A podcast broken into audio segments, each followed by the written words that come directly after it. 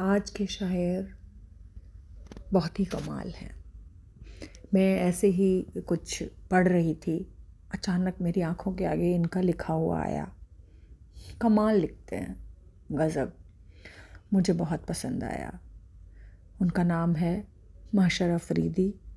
इनका जन्म उत्तराखंड में हुआ और उन्होंने शायरी के साथ साथ गीत भी लिखे और ये पढ़ाई लिखाई के क्षेत्र में भी काफ़ी अच्छे रहे हैं, लेकिन इनका झुकाव जो है वो शायरी की तरफ, गज़लों की तरफ ख़ास कर था। तो उन्होंने शायरी लिखी कि युवा दिलों के सरताज बन गए, उन पर राज करने लगे, क्योंकि उनकी शायरी कुछ फ्रेशनेस, कुछ प्यार से, कुछ ज़िंदा दिली से भरी हुई लगी, तो मुझे भी अच्छी लगी।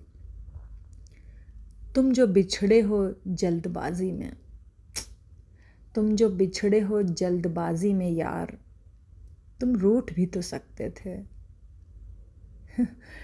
तुम जो बिछड़े हो जल्दबाजी में यार, रूठ भी तो सकते थे।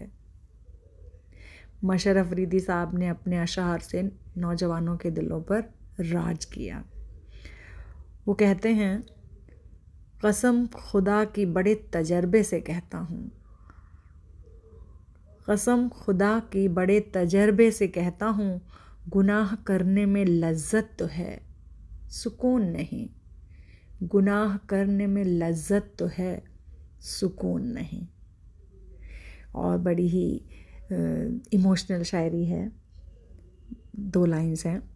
दिल ये करता है कि इस उम्र की पगडंडी पर, दिल ये कर, करता है कि इस उम्र की पगडंडी पर उल्टे पैरों से चलूं, उल्टे पैरों से चलूं, फिर वही लड़का हो जाऊं, वापस अपने पुराने ज़माने में, पुराने वक्त में पहुंच जाऊं।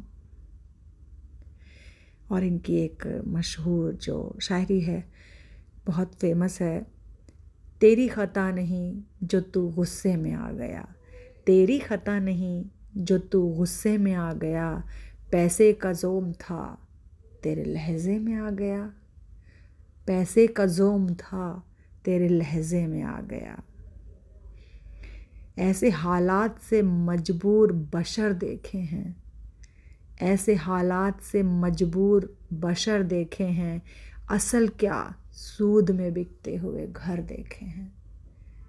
सेंसिबल शायरी जो हर आदमी महसूस कर सकता है, ऐसी शायरी इन्होंने आज के ज़माने में भी लिखी, मुझे पसंद आई। कुछ लीक से हटकर थी, कुछ फ्रेशनेस थी इसमें, जिसने मुझे अपनी तरफ आकर्षित किया। और इनका मैंने एक वीडियो देखा था, इनका पढ़ने का तरीका बहुत अच्छा था। ये शायरी ऐसे पढ़ते हैं कि मज़ा आ जाता है, तो मैं भी थोड़ी सी कोशिश करती हूँ इनके जैसा पढ़ने के लिए। वो दिन गए, वो दिन गए, अब ये हिमाकत कौन करता है, वो दिन गए, अब ये हिमाकत कौन करता है, वो क्या कहते हैं,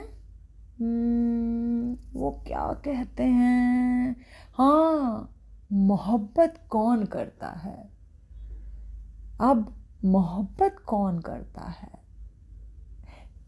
काफ़ी पसंद आए मुझे ये महशर अफ़रीदी।